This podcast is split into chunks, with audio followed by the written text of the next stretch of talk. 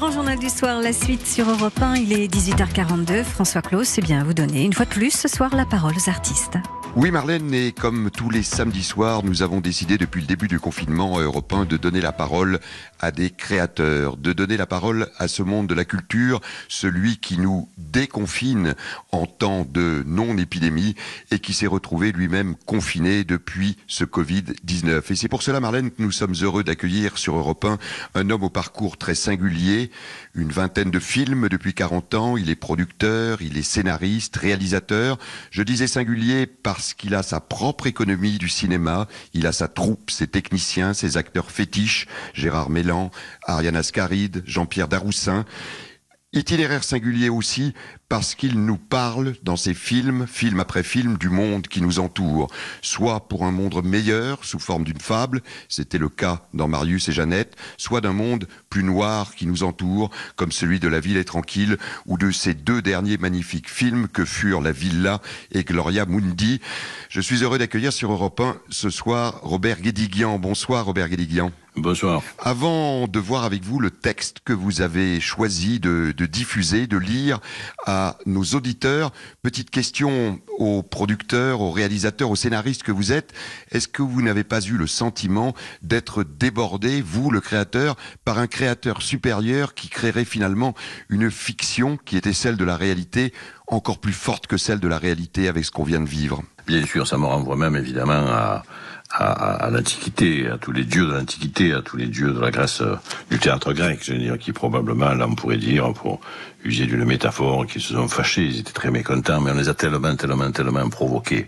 Euh, l'humanité a tellement, ces dernières années, je crois, euh, fait de bêtises, en fait, que les dieux ont voulu prendre une espèce de revanche, ou même pas une revanche, ils, restent sympathiques, en fait, les dieux, puisqu'ils nous ont donné, ils nous ont lancé un grand avertissement. Je crois qu'il faut prendre d'ailleurs cette période que nous venons de vivre comme un avertissement.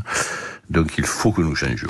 Est-ce que vous avez vu également, vous, et je m'adresse toujours aux créateurs, finalement des motifs d'espoir dans la période qu'on vient de traverser, qu'on est en train de traverser encore? Euh, Oui, euh, deux, deux en fait motifs d'espoir justement. Peut-être, peut-être le premier, c'est cette, cette solidarité qui se manifeste, mais qui se manifeste souvent dans les périodes de crise et qui en fait devrait se manifester, y compris dans les périodes moins critiques.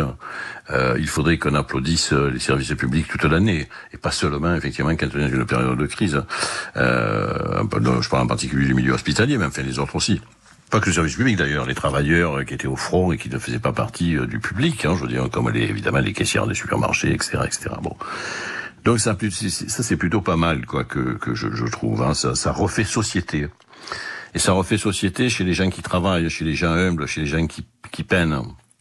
Ça, c'est le premier, c'est la première chose. Et le second signe d'espoir, c'est qu'effectivement, le signal des dieux, dont je parlais tout à l'heure, le signe que nous ont adressé les dieux, euh, il a peut-être aussi, il va peut-être servir à remettre en cause justement les les dogmes sur lesquels notre monde fonctionne, on va dire grosso modo depuis la crise pétrolière, c'est-à-dire depuis 50 ans, quoi, je veux dire depuis les années 70. Voilà. Donc le dogme effectivement du du, du, du, du laisser faire, laisser passer au niveau international, au niveau mondial, au niveau global, comme on dit, je dirais est un dogme qui là, je crois, a pris euh, a pris un sale coup, et j'espère même que c'est un coup qui va l'achever, ce dogme-là.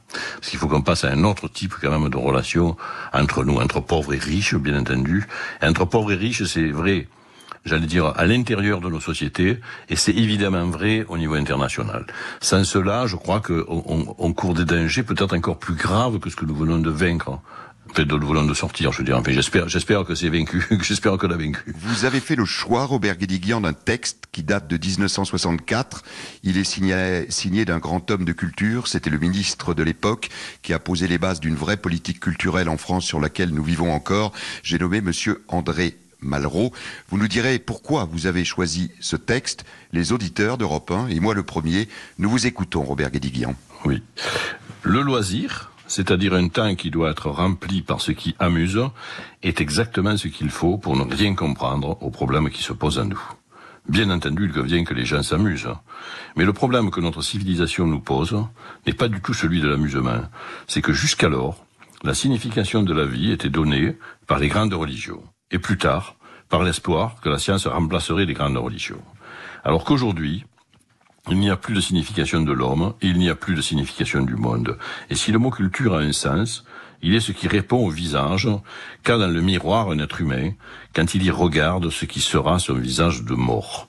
La culture, c'est ce qui répond à l'homme quand il, se demande ce qu'il fait sur Terre. C'est donc André Malraux qui prononçait, euh, Robert Guédiguian, ces mots.